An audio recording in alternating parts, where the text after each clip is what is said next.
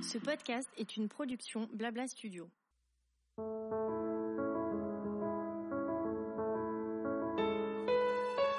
En tant que femme, les premières fois sont nombreuses tout au long de notre vie. Ces expériences peuvent être des découvertes, mais certaines sont parfois plus éprouvantes que d'autres et marquent notre parcours d'une pierre blanche. Lorsque l'on doit faire face à ces nouveaux obstacles, nous ne sommes pas toujours suffisamment armés, écoutés, informés ou soutenus pour les affronter de façon sereine. Bienvenue sur Nos Premières Fois, le podcast qui libère la parole féminine, créé par CCD, Laboratoire de la Femme. Je suis Didi et chaque semaine, je reçois une invitée pour recueillir son témoignage et son expérience pour aider d'autres femmes qui, à leur tour, rencontreront la même première fois. Bonne écoute!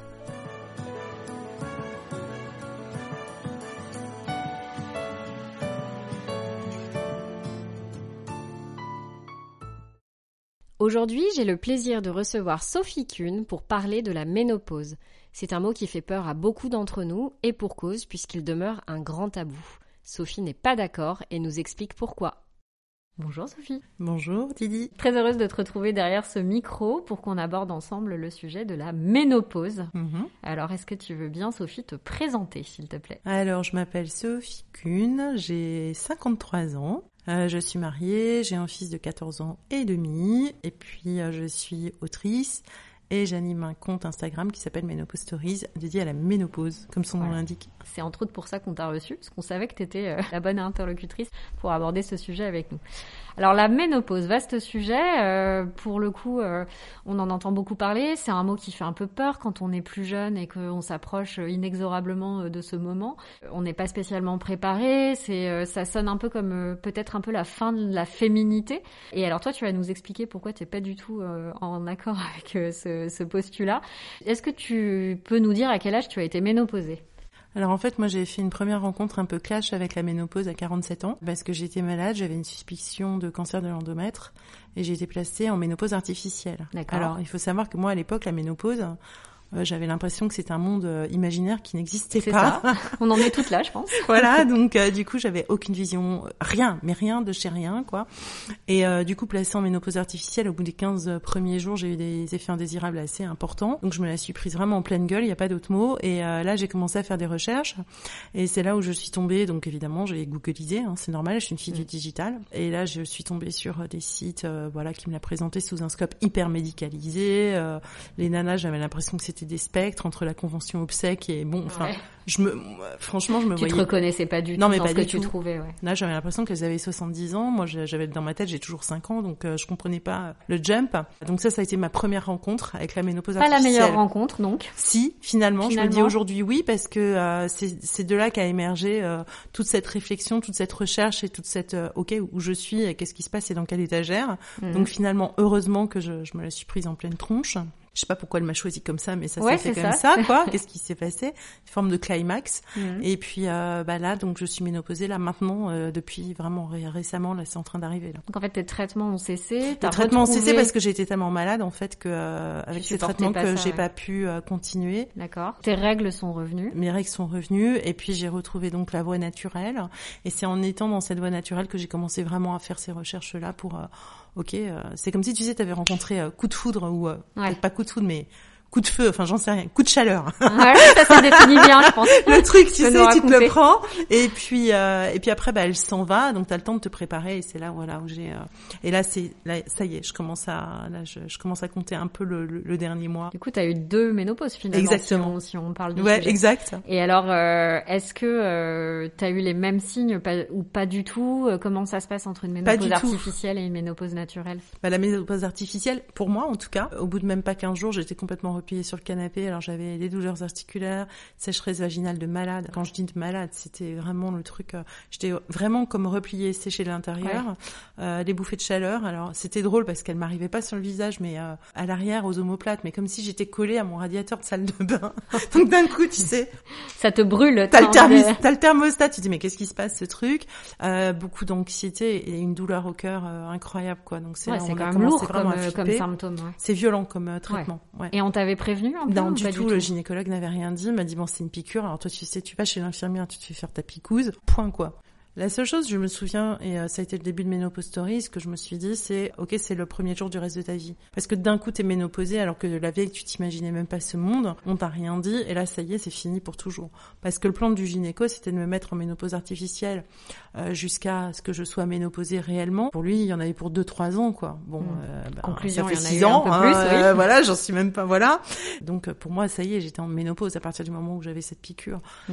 Bon, une fois que, effectivement, on a décidé d'arrêter, parce que c'était pas possible, j'ai même pas pu. En plus, le traitement n'a pas marché, donc comme ça, c'était fait. Et que maintenant, la ménopause est arrivée tout à fait normalement. Oui, il y a eu un moment quand même où j'ai eu une vraie grosse descente. Alors, c'est un peu comme le SPM, voire le postpartum multiplié par 10. Hein. Ah, enfin, c'est violent quand même, parce que le postpartum, ouais, bah, c'est un peu ça. Bon sujet. C'est un peu ça, en un peu plus violent, je dirais. En ce sens, là, ce qui se passe est dans les deux cas. C'est le corps qui prend le relais et le corps, la tête ne suit plus. Tu maîtrises plus rien, c'est le corps qui part. Et là, t'es en train de te dire, mais qu'est-ce qui se passe? Donc t'as un changement. Tu sens vraiment que c'est lui qui prend la direction. Et du coup, déjà, le temps de comprendre ça. En plus, moi, j'étais super crevée. Donc j'avais expliqué à la gynéco que j'avais l'impression d'être un peu comme un plateau de fromage sous cloche, quoi. C'est-à-dire que j'avais l'impression d'avoir la tête sous cloche et j'entendais plus rien. C'est vraiment très à l'étouffée. Tu sais plus où t'es et tu perds tes neurones. Et je me mettais à pleurer. Ah, sympa. Tous les matins, enfin, j'avais vraiment des crises de larmes et l'impression d'être arrivée à la fin de quelque chose. Quand j'ai commencé à écrire vraiment, à essayer d'inspecter ce qui m'arrivait, j'ai compris aussi que c'était une rencontre avec la fin de quelque chose. Donc ça fait tout ça qui se réunit. Mais c'est aussi un nouveau début finalement. Oui, mais tu sais, le temps que tu te rendes compte que c'est un nouveau début, avant il faut savoir dire au revoir. Bien sûr. Ouais. Et ça va pareil avec le corps, c'est-à-dire il faut savoir comprendre, poser pour ensuite pouvoir repartir. Bien sûr. C'est carrément un nouveau début et c'est pas la fin du tout en fait. Ouais. Oui, c'est la fin d'une fonction, mais voilà, point quoi, je veux dire. Et depuis, c'est libéré, délivré, je veux dire. Donc. Et t'as jamais abordé ces sujets-là avec ta maman, avec des amis, avec. Non. Maman et ma grand-mère, ça n'a pas été possible, enfin d'une certaine manière, parce que elles ont une hystérectomie. Ma grand-mère jeune à 40 ans et ma mère à 50 ans. D'accord. Et donc elles n'avaient pas été ménopausées avant de leur suivi. Donc en fait, c'est pour ça que je pense que j'avais pas d'imaginaire. Et comme derrière, moi j'ai perdu toute ma famille. Pratiquement, puisque je suis juive d'Europe de l'Est, donc j'ai pas de mémoire. Je vais dire au niveau lignée, transmission et lignée. Voilà, lignée. Ce qui me permet de dire toutes les conneries que je veux. Même si j'ai envie de dire toutes les conneries sur la ménopause, personne viendra me dire quoi que ce soit. Donc finalement, ça. Non, mais je rigole, mais voilà. Donc en fait, je pense aussi en grande partie, c'est ce que j'ai vraiment inspecté. Pourquoi je n'ai pas de vision de cette période et pourquoi personne n'en parle, parce qu'en réalité personne n'en parle. Mais c'est pour ça qu'on te reçoit aujourd'hui, c'est que ça fait partie des sujets qui sont largement tabous. Déjà parce que être vieux entre guillemets, alors on va revenir sur le concept évidemment, qu'est-ce qu'être vieux, à partir de quel âge, etc. Mais sur les réseaux sociaux notamment, on voit que la parole se libère sur beaucoup d'aspects. On peut penser à MeToo, on peut penser à tous les harcèlements en entreprise, etc. Mais je trouve que la parole ne se libère encore pas assez sur l'âge et sur la diversité en et l'agisme. Exactement, l'élagisme. Donc c'est vrai que pour moi la ménopause fait partie de ces sujets tabous à titre collectif et à titre individuel, parce que finalement c'est quelque chose qui est inéluctable, on sait, ça nous pend tout au nez, on va tout y arriver d'une manière ou d'une autre, que ce soit artificiel ou naturel, et finalement on a un côté qui préfère peut-être éluder la question et se dire je ne vois rien, j'y vais, de toute façon j'aurai pas le choix, donc je verrai bien quand j'y serai. Et quoi qu'il arrive, on n'a pas d'exemple. Et c'est pour ça que ton compte est vraiment d'utilité publique, je trouve. C'est que... merci. Non, mais vraiment, c'est vraiment pour ça que j'étais ravie de t'avoir à ce micro aujourd'hui. C'est que tu accompagnes, tu donnes des clés, tu rassures aussi, parce que tu le dis très bien, il y a l'acceptation de la fin, mais c'est aussi un nouveau début. Donc bien sûr qu'on peut pas embrasser ce nouveau début tant qu'on n'a pas accepté la fin, mais... c'est quand même un début, quoi. Donc, il y a une chose que je veux dire, tu dis qu'on y passe toutes, puisque moi je pars vraiment d'un postulat positif, c'est que la vérité c'est qu'on n'y passe pas toutes, et qu'à partir du moment où, et je parle de ça, donc puisque j'ai perdu des amis jeunes aussi qui ne la passeront pas, cette ménopause. Quand tu pars de là et que tu te dis j'ai la chance de la vivre, la deuxième chose que je veux dire c'est quand j'ai la chance de la vivre, à l'âge où je la vis. Parce que même 47 ans, ça aurait été normal. Oui. 53 ans, c'est normal. Et c'est même carrément bien. Je suis pas en ménopause précoce. Eh ben, en fait, je remercie. Et je me dis chaque jour, enfin, j'ai de la chance, quoi. Donc, déjà, ça, c'est une première forme d'acceptation. De te dire, mais finalement, c'est le cycle naturel de la vie. Déjà, c'est pas une maladie. C'est pas une pathologie. C'est physiologique.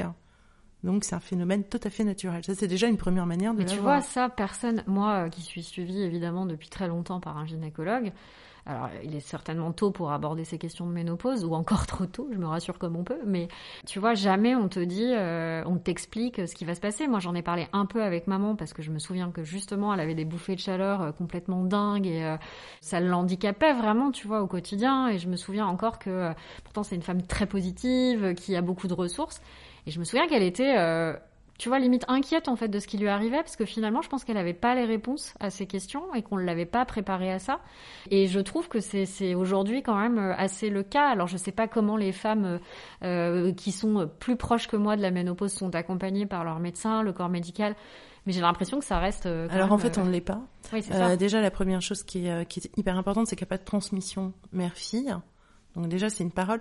Si tu réfléchis bien à la ménopause, tu te rends compte que c'est comme une langue morte. Il n'y a pas un vocabulaire associé, tu vois. En tout cas, il n'y a pas le... Par exemple, sur la maternité, t'as tout un vocabulaire, t'as tout un truc, un enchantement, un machin, un truc. La ménopause, tout de suite, c'est la décrépitude, la faim, etc. Et ensuite, derrière, t'as pas de vocabulaire propre. Donc c'est comme une langue morte et qui ne se transmet pas. Et ensuite, quand tu commences à en parler à tes copines, je peux bien en parler puisque j'en ai parlé à mes copines. Inutile de te dire, et qu'à partir de ce moment-là, j'avais l'impression d'être la pestiférée. Ah déjà, ouais, carrément, parce que bah oui, comment elles ont réagi justement. Alors, bah parce que ça peut pas leur arriver, quoi. Tu vois, c'est le déni. Elles sont dans le rejet, dans le déni pour certaines. Il y en a certaines qui ont commencé à m'en parler, mais pas beaucoup. Et après, en fait, où elles te disent tout de suite, ah non, mais moi la ménopause, tout va bien, je la vis bien. Alors, il y a une forme aussi de, non mais moi je la vis bien. Toutes celles qui la vivent mal, c'est des chochottes. Un peu, tu sais, comme t'as l'accouchement du genre, ah non mais moi mon accouchement comme une lettre à la poste, il y a pas de problème. Je vois pas pourquoi t'en fais toute une histoire. Alors que bon, bah c'est pas le cas pour toutes les femmes. Non, bien sûr, chacune a sa propre manière de vivre les choses et un corps et une douleur, seuil de douleur qui lui est propre. Et ce qui est intéressant, c'est que quand tu les interroges, en leur disant « bah oui, bah je suis super contente et qu'effectivement, c'est vachement bien, il y a 20% de femmes qui n'ont pas de symptômes, qui n'ont rien, qui la vivent comme une lettre à la poste et c'est magnifique, bravo, t'as de la chance d'être comme celle-ci », mais il y a quand même 80%, il y a 20% qui ont vraiment des ménopauses sévères et 60% qui ont 1 à 3 symptômes et qui la vivent moyennement bien, donc ça fait quand même 80% des femmes, c'est pas évident. Hein. C'est pas rien. Et de toute façon, ce que je leur dis, c'est que c'est quoi qu'il arrive, un passage, c'est un changement, c'est un bouleversement dans ta vie.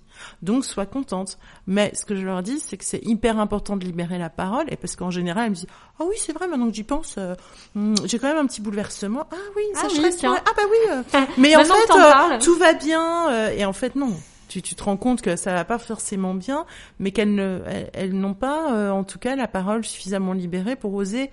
C'est comme si, tu sais, tu délivrais une forme de vulnérabilité, de fragilité extrême et que t'oses te montrer au monde avec cette fragilité. Alors non, nous, on nous a appris à surtout pas montrer nos fragilités. Ah bah en tant que femme, il est pas bon de montrer que nous sommes vulnérables. Et pourtant, alors que c'est ce qui fait notre force. Voilà. Mais ce qui fait notre force, c'est ça. Et ce qui fait notre force, c'est de pouvoir en parler ensemble aussi. Parce qu'en plus, ensemble, on a beaucoup de solutions. Bien sûr, il y a une sororité qui se met en place. Il y a un échange, notamment sur comment bien vivre. Est-ce que toi, typiquement, t'aurais des conseils à donner? Alors, j'imagine que c'est pas universel parce que, comme tu le dis, chacune a son corps et son propre ressenti à beaucoup de choses. Mais est-ce qu'il y a des choses qui, toi, t'ont aidé, que t'as envie de transmettre? Beaucoup. Déjà, moi, je suis encore en plein changement. Alors, parce que c'est évolutif. Alors déjà, la première chose, c'est qu'on comprenne qu'on est en changement permanent. Du jour au lendemain, on évolue et heureusement, ça, c'est la magie de la vie. Mais qu'à partir du moment où on a un symptôme qui arrive ou quelque chose, ou qu'on constate quelque chose qui change, qui évolue, il faut écouter ce qu'on se dit et il faut être bienveillante avec soi. C'est pas la peine de je déteste, parce que j'entends en permanence ah là là, j'ai pris 5 kilos, je déteste, oh là là, mes bras qui pendouillent. On n'arrête pas de s'auto-dénigrer. On a, enfin, moi la première, on a des mots très durs envers nous-mêmes. Stop. Mais c'est dur. Parce que tu vois, t'as la volonté, mais je suis d'accord avec toi. Ça, c'est la théorie, mais en pratique, t'es toujours mise en compétition avec les autres femmes. Oui, c'est le problème. Et du coup, tu te compares, et l'objet de ta comparaison est forcément toujours mieux. Et tu vois, dans une société où, alors la presse féminine est en crise, mais les gars, j'ai envie de dire, heureusement, quoi. Parce que c'est tellement pas la réalité. Ça ne correspond tellement à rien. Mais Instagram, quelque part, envoie aussi des images hyper trompeuses. Il faut arriver à trouver les comptes qui nous font du bien, voilà, et qui nous ressemblent. Et, alors ça, c'est le second conseil. C'est effectivement qu'il faut s'entourer, je veux dire, il faut sa propre vulnérabilité, ou en tout cas, je dirais, sa propre essence. Pourquoi je suis là, qui je suis, etc. et être bienveillante. Évidemment, tu penses bien que moi, j'ai 25 kilos en trop. Si tu veux, je me suis pas dit... mais selon quel critère, tu vois, c'est ça. J'ai 25 kilos en trop. Je les ai, oui. Et ça, j'en parle quand même vraiment là, libérée de ça. Je les ai selon, et ça c'est ce que tu commences à sentir à la ménopause, donc je dirais que c'est le cadeau de la ménopause, selon le critère de mes articulations, de ce que mon corps m'indique. Ça, c'est le putain de cadeau. Parce que ce que mon corps m'indique, c'est Sophie, si tu veux aller dans la longévité, être bien, tu vois, transporter ton carrosse, ta monture... Il faut que tu prennes soin de ce corps. C'est lui qui me le dit, en fait. Oui. Quand je dis que le corps prend le dessus, c'est qu'il est en train de t'envoyer le message de hey, « il va falloir que tu prennes soin de moi et donc de toi ». C'est plus le regard de la société, c'est plus la comparaison. Tu penses bien qu'à l'âge qu'on a, on a fait un parcours plutôt honorable. Finalement, on s'en est très bien sorti. C'est ce que j'ai appris aussi. J'ai commencé à regarder ma vie et je me suis dit « ouais, avec le cadre qui m'était donné à la base, je me suis quand même plutôt bien défendue. » C'est pas mal. Hein, quand même. Malgré tout ce que j'ai pu me prendre dans la gueule, comme tout le monde, on s'est quand même bien battu. Donc soyons contentes de nous-mêmes. Soyons fiers de ce qu'on a accompli. Fiers vraiment quoi. Et là aussi c'est pareil, qu'on ait donné la vie ou qu'on n'ait pas donné la vie. Enfin je veux dire, chacune sa propre histoire. Il n'y a pas de jugement. Non, puis il n'y a pas de parcours qui serait plus honorable qu'un autre. Non. Et ça, je veux dire, c'est pour chaque femme. Parce que on parle de la ménopause, mais pour moi, la ménopause n'existe pas. C'est pas un ensemble. Chaque femme vit sa ménopause différemment. Deux sœurs pourront vivre la ménopause de manière complètement différente. Même... Ou une même femme qui aurait eu, comme toi, une ménopause artificielle, puis et une ménopause naturelle. C'est pas du tout la même chose. Entre-temps, il y a eu un éveil, une forme de prise de conscience, de pleine conscience, je dirais, quand même, quelque part. Et pour moi, c'est une expérience très spirituelle aussi. C'est vraiment une symbiose corps, cœur, esprit, quoi. Alors, comment on se prépare à ça, Sophie ? Déjà, alors, j'aime pas dire il faut. L'idéal serait, pas d'injonction, de ne pas avoir peur. Voilà, j'ai passé mon temps, j'ai écrit un livre, donc, sur ça, principalement. Comment tu déconstruis, d'où vient la peur ? Parce que il faut comprendre d'où elle vient. Une fois que tu sais d'où elle vient, tu te rassures. Tu es contente parce que t'es en vie et tu vas passer cette étape qui va t'apprendre des choses sur toi. C'est une évolution. C'est pas la révolution, c'est vraiment une évolution, donc c'est pas la fin de tout. Ensuite, s'il y a vraiment des choses qui tu sens qui ne vont pas, comme moi ça a pu être le cas, tu vas voir ton médecin et tu en parles au médecin. Si ça va pas avec le médecin, tu vas en voir un deuxième. Tu changes de médecin. Tu changes. Aussi une chose, c'est comme on a une baisse vraiment hormonale hyper importante, en règle générale, les médecins te disent « ça va votre couple ? Et au niveau du boulot et machin. Bon, peut-être faut mettre sous antidépresseur. » Et moi, ça m'est arrivé. Et je dis au médecin, je sais que ce n'est pas une dépression, c'est autre chose. T'identifies parce que tu le sais, c'est une descente. Il faut le dire. J'ai tel âge, peut-être que ne pas avoir peur de l'âge et ne pas avoir peur de se dire, potentiellement, c'est peut-être ce rendez-vous qui est en train d'arriver. Et ça, pour tout. Il y a des solutions pour tout. Mais il y a des solutions pour tout à partir du moment où on commence à parler. Et où tu identifies aussi. Et tu identifies les choses. Donc, il faut vraiment être à l'écoute de son corps. Et si on a du mal, moi, c'est ce que j'ai commencé à faire. J'avais vraiment du mal, j'ai commencé à écrire. 5 minutes par jour, 10 minutes par jour, mais voilà ce que je ressens. Ça, c'est le premier rendez-vous. Boum. Et ensuite, qu'est-ce que je peux faire ? Une solution concrète qui t'aide en fait à rentrer, à embrasser le sujet. C'est embrasser, c'est vraiment le terme, faut l'embrasser, faut le prendre vraiment avec amour et bienveillance parce que voilà, on va pas se gâcher la vie. La chose aussi, là, c'est physiologique. T'as plus tes règles. Qu'est-ce qui se passe ? T'es super libre. Alors, t'es plus emmerdée, t'es plus tous les mois en train d'attendre ton cycle. Tu fais l'amour quand tu veux parce que voilà. Donc ça, t'as plus mal au ventre. Alors oui, t'as plein d'autres choses qui arrivent, c'est vrai. Oui, mais t'abandonnes en chemin quand même des choses pas cool. Pas cool. Et surtout si ça n'a pas été cool tout le long, parce que moi, avec mes soucis de santé au niveau gynéco, je me suis pas marrée du début jusqu'à la fin. C'est clair. Donc du coup, là, moi, je suis super contente. Et quand je vois ma sœur qui a ses règles, je suis là... Ça me rappelle que je les ai eus, tellement je les ai oubliés. Donc c'est dire, en fait, voilà. Donc j'ai pas ce regard, quoi. Ça m'a ouvert les portes justement de l'arrêt de la comparaison, quand bien même on soit toujours dans un monde de comparaison. Bien sûr. Et ça m'a ouvert les portes de, ok, tu peux tout t'autoriser, tout est possible, à ton rythme. Puisque j'étais plus dans la comparaison, je suis plus dans la performance, tu sens qu'il y a quelque chose qui se pose, et c'est pas pour autant que tu n'es pas... parce que tout le monde dit oui à la sagesse. Alors moi, je pense que déjà, Ménopause Stories, c'était à la base une folie pure, donc je suis devenue complètement tarée en coming out permanent. Je veux dire, au contraire, je suis moins sage, beaucoup moins sage. Là, j'en vois puissance 1000, je pense. Ouais. Donc c'est pas la même énergie. Donc le conseil que tu pourrais donner, c'est plutôt accepter cet état de fait, puisque c'en est un, et l'embrasser à cœur ouvert pour te dire, ok, je le vis pas comme une fatalité, j'essaye de pas le vivre comme une fatalité, j'essaye d'en parler autour de moi si je le vis pas bien. C'est-à-dire si au début tu te dis, j'essaye de pas le vivre comme une fatalité, ou voilà, Si au début tu le vis comme une fatalité et que ça va pas, et que t'es en colère, vas-y, écris-le, t'as raison d'être en colère. En fait, faut tout accepter, faut tout dire. C'est un deuil. Donc, faut comprendre que c'est ça. Ok, je suis super en colère, t'as le droit d'être en colère. Je suis contente parce que t'as le droit d'être contente. J'ai envie de pleurer, ouais, c'est normal, tu quittes quelque chose, en fait. Mais tu verbalises, mais tu t'autorises à vivre tes émotions et à leur donner libre cours. C'est ça. Parce que ce que j'ai compris, c'est que c'était un grand champ d'émotions, finalement. Parce qu'on parle de troubles de l'humeur, on parle de l'anxiété, bon, même... Le corps exprime, ça a l'air tout con, mais t'as tes bouffées de chaleur, ta sueur nocturne et tout, et en fait ton corps dit des trucs. Ce qu'il faut apprendre, c'est à comprendre le corps et à savoir comment calmer, remettre les choses en équilibre. Une fois que tu comprends ça, tu sais chercher les solutions. Pour moi, ça, c'est super important. Et après, faut surtout pas rester seul. Si vraiment ça va carrément pas, faut vraiment, et même, faut pas rester seul, avec des doutes, avec... Parce qu'il y a des solutions. Et tu parles de pas rester seule, donc là on parlait plutôt de la voie médicale, tu disais tout à l'heure, on parlait à un médecin, etc. Si jamais tu peux en parler à des copines, ta sœur ou quelqu'un, tu sens avec quelqu'un avec qui tu peux en parler. Avec une affinité. Et que tu peux vraiment dire, tu sais, l'épaule sœur, tu vois, un peu comme l'âme sœur, enfin tu te dis je peux en parler, vas-y parle-en, parce que... Et comment ça s'est passé du coup avec ton conjoint ? Eh bien, si tu as envie de nous livrer ce chapitre. D'un coup, j'ai été affublée plein de petits noms. Alors au début, c'était Ménopausita. Après, sympa. Voilà. Après, vieille peau, tout permanent. Vieille peau en permanence. Donc je suis passée. Lui était dérouté, tu sens, par ce changement ou je pense.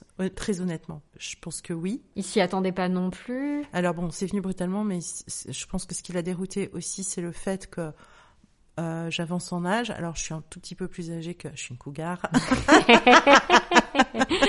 Je suis le coming out, je suis une cougar en fait. Donc moi j'ai avancé en âge et lui a perdu sa maman quand elle avait 50 ans. Ah oui, du coup il y avait une sorte d'analogie à la con que je peux pas t'empêcher de faire. Sans doute, je veux pas, mais en tout cas je pense qu'effectivement pour lui le mot vieille, tu vois, ce regard sur la vieille, lui c'était la mort, la mort. D'ailleurs il le dit. Et ça en revanche pour moi qui me sens pas du tout dans cette énergie. J'arrive pas du tout à comprendre, c'était assez étrange quoi. Assez étrange et peut-être un peu dur, non ? Dur, ouais. C'est violent parce que moi parce que déjà bien vivre sa ménopause c'est quand même un sujet, mais en plus si en face la personne la plus proche de toi a peur et tu dois en plus gérer ses peurs à lui même si et en plus il les exprime pas. Enfin je veux dire c'est un homme donc c'est pas il va pas aller me dire ils savent rien dire. Chérie, j'ai super peur. Je t'explique, je fonctionne comme ça, je te dis tout et voilà. Non, bien sûr. Pas du tout, faut que tu devines le truc. Évidemment. Voilà, donc il y a un peu ça. Et puis j'ai commencé aussi. Alors il faut dire au niveau du sommeil. Alors d'abord je suis claquée beaucoup plus. Alors c'est un peu comme quand t'accouches, le même système, puisque tu te réveilles. Enfin c'est à peu près finalement pareil. Mais bon lui il était là, oh vas-y la vieille et tout. Bon maintenant qu'il commence à rejoindre, il s'approche un petit peu des 50. Ça y est il est au même stade. Je suis morte de rire. Tu m'étonnes. Là, je me fous de sa gueule. Alors le vieux. Alors ça va, t'as besoin de ta canne. Mais du coup c'est bizarre parce que ça a mis une ambiance de. Tu sais, là, t'es projeté dans un après, alors que moi, je suis dans le présent. Alors ça aussi, c'est super important. Et je suis dans un présent plutôt festif, quoi.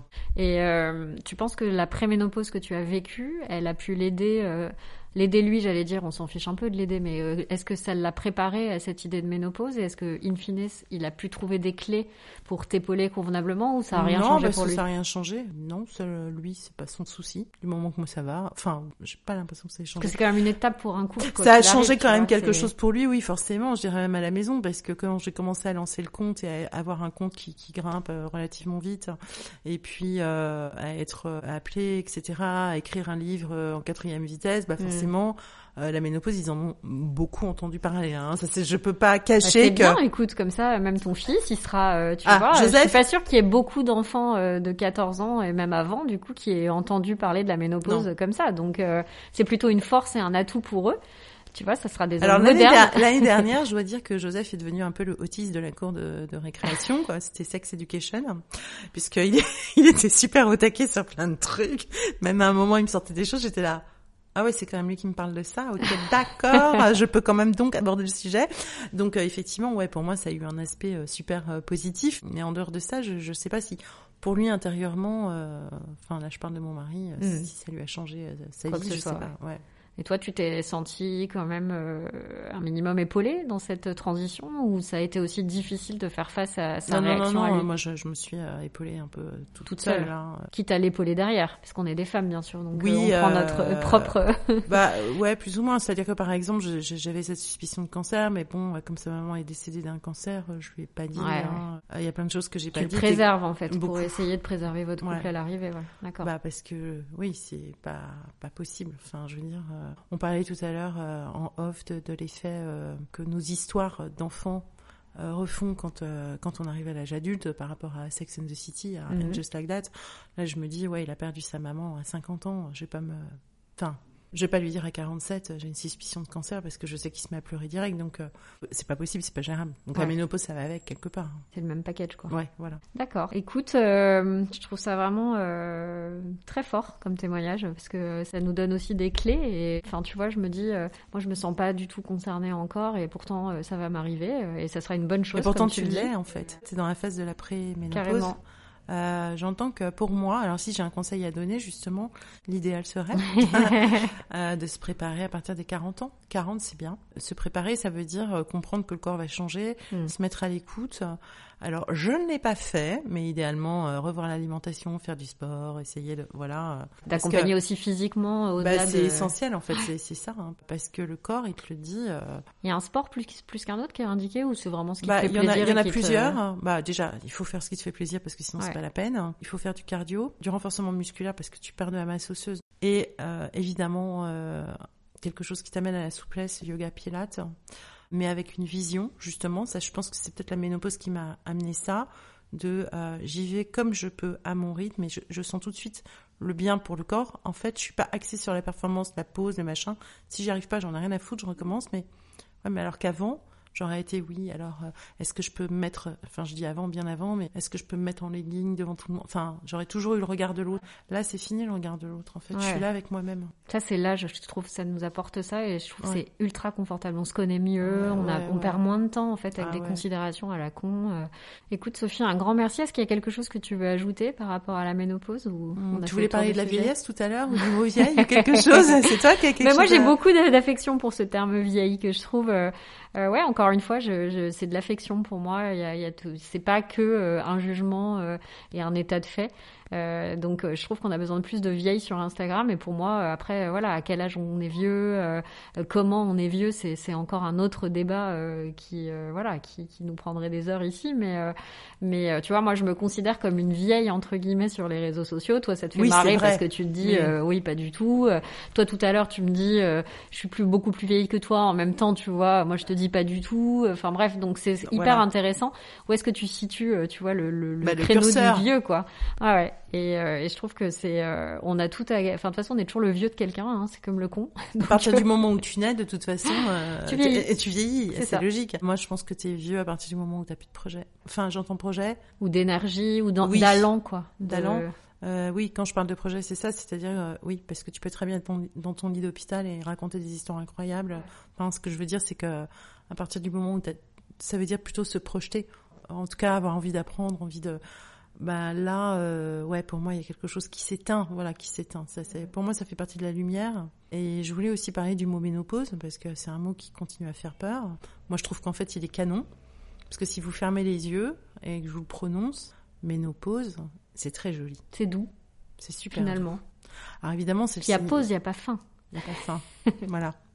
Alors si, originellement, c'est pas pause comme nous on l'entend, genre t'es en mode chill. Je fais une petite pause et je reviens. Alors je suis en mode pause et tout va bien, je chill et puis à tout à l'heure. Non, c'est vraiment la fin. Pause, ça veut dire je finis, je cesse, je termine. Donc ça c'est sûr. Mais il y a quand même toute une forme de nuage malfaisant autour de ce mot. Alors il y en a plein qui veulent inventer un nouveau mot. Est-ce que c'est possible de trouver quelque chose, ou en tout cas des synonymes joyeux, heureux, en tout cas autour de cette période, puisqu'il n'y en a pas. Ou réinsuffler de la joie dans ce mot. Réinsuffler la, voilà. Donc quelle est cette vibration, quoi, en fait, qu'est-ce qu'il y a derrière? Et ça c'est important de réfléchir à ça. Moi j'ai pas du tout envie de changer ce mot. Enfin si, je l'ai renommé en fait. Alors ménopause non, parce que pour moi ménopause il fait partie du spectre médical. comme aménorrhée, comme ménarche, etc. Et il est très bien pensé, conçu par un médecin, et vraiment il a un bon effet pour ça. En revanche, je trouve que c'est toute la période de la préménopause jusqu'à la ménopause et post-ménopause qui n'a pas été appréhendée. Et d'ailleurs, on ne sait pas. Parce que quand tu arrives en ménopause, moi j'étais persuadée que tu étais en ménopause du jour au lendemain, ouais. Comme les règles étaient arrivées. On-off. Mais aucun rapport. En réalité, t'arrives et t'as tes règles parce que le corps a déjà changé des années avant. Et là, bah, du coup, ton corps change. Et puis, bah, après, t'es en off. Il y a une transition. Mais une transition. Pas... Et du coup, j'ai travaillé, moi, sur l'adolescence, le terme adolescere, qui veut dire grandir, croître, aller vers. Et du coup, moi, je ne voulais pas délecere, oui, c'est ça, hein. Parce que, non, je pas. En termes de joie, bon. Quoi. Non. Et, du coup, j'ai appelé ça la libre-essence, quoi. Adolescence et la libre-essence, puisque c'est le moment où tu libères les chakras, tout, tu lâches tes ballons, et parce que c'est vraiment ce que j'ai senti, c'est comme un peu SpaceX, la capsule. Tu t'allèges, quoi. Ouais, tu t'allèges. Et oui, c'est vraiment ce que je ressens au jour le jour. Où à chaque fois, j'essaie, même quand j'ai une croyance limitante, quelque chose qui revient, tout de suite, je me dis non, mais attends, ça va, c'est bon. Tu l'identifies et t'arrives à la laisser de côté. Très vite. Donc méditation, c'est important, ouais, aussi. Méditation. Il faut se poser, purée, il faut poser l'esprit. L'esprit, le feu qu'il y a. Quand je parle de feu, il y a aussi les bouffées. On est en feu quand même. Propre, donc, comme au sens voilà, il faut poser le feu. Pas trop l'allumer là, c'est pas le moment de. Plus tard. On voilà. Le rallume, mais pas là. Donc voilà ce que j'ai à dire, je pense. Super. En conclusion. Mille merci Sophie pour ces échanges et cet échange nourri autour de la ménopause, et je pense qu'il en inspirera, je l'espère, plus d'une. En tout cas, moi, ça m'a fait beaucoup de bien de parler de ça avec toi. Donc merci beaucoup de nous avoir ouvert cette jolie voie pour envisager la ménopause comme une libération. Je te remercie beaucoup de m'avoir accueillie, c'est un bonheur pour moi d'en parler. Je suis intéressable sur le sujet, comme tu vois. Mais c'est génial, on adore. Merci Sophie. Je remercie Sophie pour son témoignage et je laisse place au docteur Odile Bagot qui complétera les propos de Sophie et nous indiquera comment mieux vivre cette période difficile à appréhender. Bonjour à toutes, je m'appelle Odile Bagot, je suis spécialiste en gynécologie et obstétrique, je tiens le blog de MamGyneco et je me suis intéressée de près à la ménopause, j'en ai même fait un livre qui s'appelle « Ménopause, pas de panique ». Alors cette ménopause qui fait peur à tout le monde, qu'est-ce que c'est ? C'est simplement l'arrêt définitif des règles aux alentours de 50 ans. Mais on ne peut parler de ménopause complète qu'au bout d'un an complet sans règles. La période qui précède, on appelle ça la transition ménopausique. Et cette transition ménopausique, elle n'est pas très bien connue et c'est très important de savoir ce qui s'y passe parce que figurez-vous que c'est la période qui a été identifiée comme la plus difficile pour les femmes. Alors autant savoir à quoi s'attendre. Alors cette transition ménopausique, ça peut commencer vers 45-46 ans, ça peut durer de 3 à 8 ans. Et c'est l'alternance de deux types de phases, de périodes. On a des périodes qu'on appelle d'hyperœstrogénie relative, c'est-à-dire qu'en fait, on va manquer de progestérone. Notre balance entre les deux hormones, œstrogène et progestérone, ça balance du côté des œstrogènes. Et qu'est-ce que ça va donner ? Ça va donner des cycles souvent courts, c'est-à-dire que les règles reviennent trop tôt, avec des règles qui vont être abondantes, qui vont durer longtemps, avec parfois des saignements intermittents. Tout ça, c'est souvent aggravé par le fait que l'utérus a tendance à devenir fibromateux. C'est normal, c'est naturel. Entre 40 et 50 ans, tous les utérus vont prendre des joues, mais ils vont saigner davantage. Donc cette période-là est difficile à vivre. Et puis, quand on se rapproche plutôt vers la cinquantaine, on va avoir des phases d'hypoœstrogénie, c'est-à-dire qu'on va se retrouver avec très peu d'estrogène et ceci va vous mettre dans le même état que lorsque vous serez vraiment ménopausé. Autrement dit, c'est là que vous allez commencer à ressentir les fameuses bouffées de chaleur qui sont quand même les symptômes les plus caractéristiques du début de ménopause. Quand la ménopause avance un petit peu, ensuite on peut avoir des troubles de l'humeur, des troubles du sommeil. Ça va aussi s'accompagner au bout d'un certain temps d'une sécheresse vulvovaginale qui s'intègre dans le fameux SGUM. Savez-vous ce que c'est que le SGUM ? J'adore cet acronyme. C'est le syndrome génito-urinaire de la ménopause. Donc une sécheresse vulvovaginale qu'on commence à ressentir surtout au moment des rapports parce que la lubrification va être moins importante. Et puis des troubles urinaires. des troubles urinaires, que ce soit des cystites qui viendront plus facilement, parfois à répétition, ou des troubles de la continence, des petites fuites urinaires, des besoins urgents d'aller uriner. Donc ça, c'est le fameux SGUM. Et puis bien plus tard, la ménopause va aussi s'accompagner de symptômes que vous ne voyez pas concernant l'os, avec l'ostéoporose, éventuellement le système cardiovasculaire. Mais notre sujet, c'est vraiment l'entrée en ménopause, les tout premiers signes, et ça concerne essentiellement notre fameuse transition ménopausique. Heureusement, ça prend un petit peu de temps.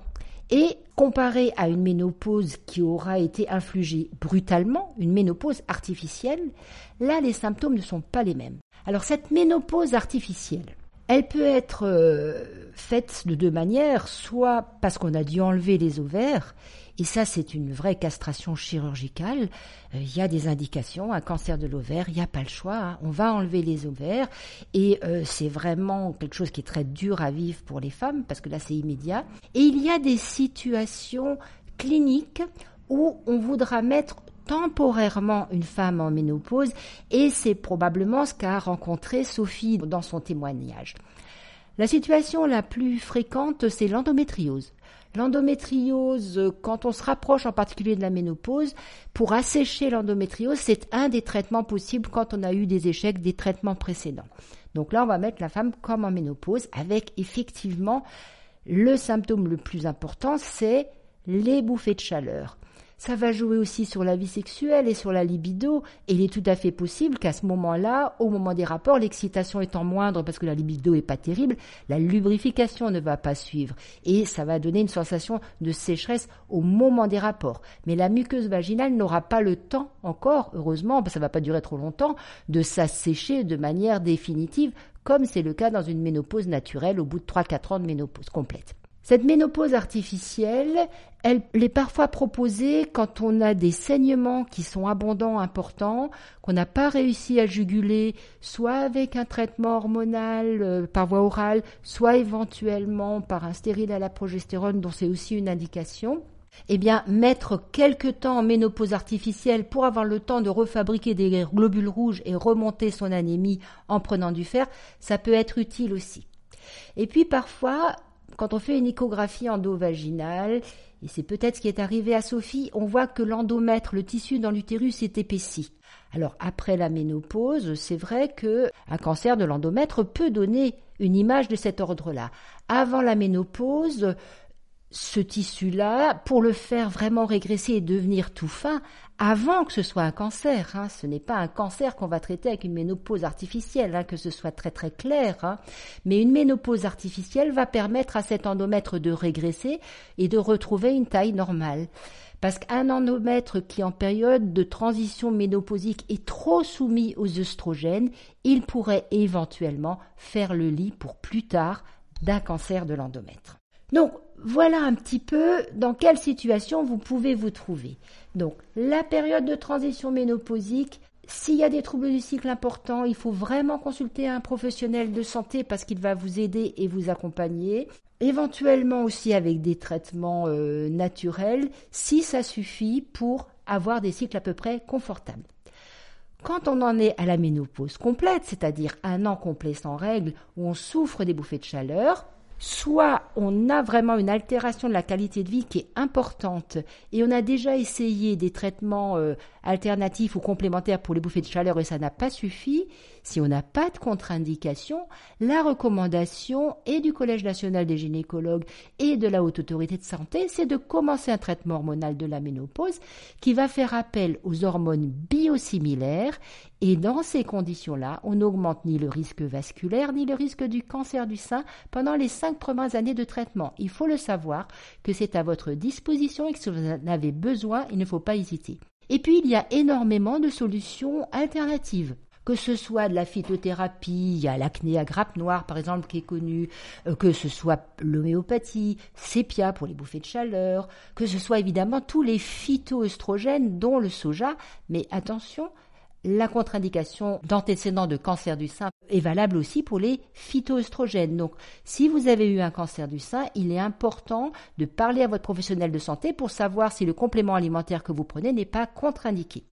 Vous avez donc le choix, attendez de voir ce que ça va donner, comment vous supportez, sachez que vous êtes assez forte pour passer ces épreuves-là, mais que ce n'est pas une fatalité non plus et qu'il y a beaucoup de solutions à votre disposition pour aborder la ménopause qui, détrompez-vous, est une période formidable pour les femmes parce qu'elles ont atteint un autre niveau d'équilibre, parce qu'elles ont plein de potentialités qu'elles vont mettre soit à leur propre service, parce qu'elles vont s'adonner à une activité culturelle, artistique ou que sais-je, ou alors elles vont encore le partager avec les autres, mais c'est vraiment un moment où il faut s'occuper de soi.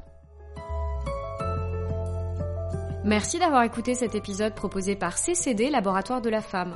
J'espère qu'il vous aura plu et je vous donne rendez-vous la semaine prochaine pour continuer d'échanger sur nos premières fois en tant que femmes au sujet des fuites urinaires avec le témoignage de Marie.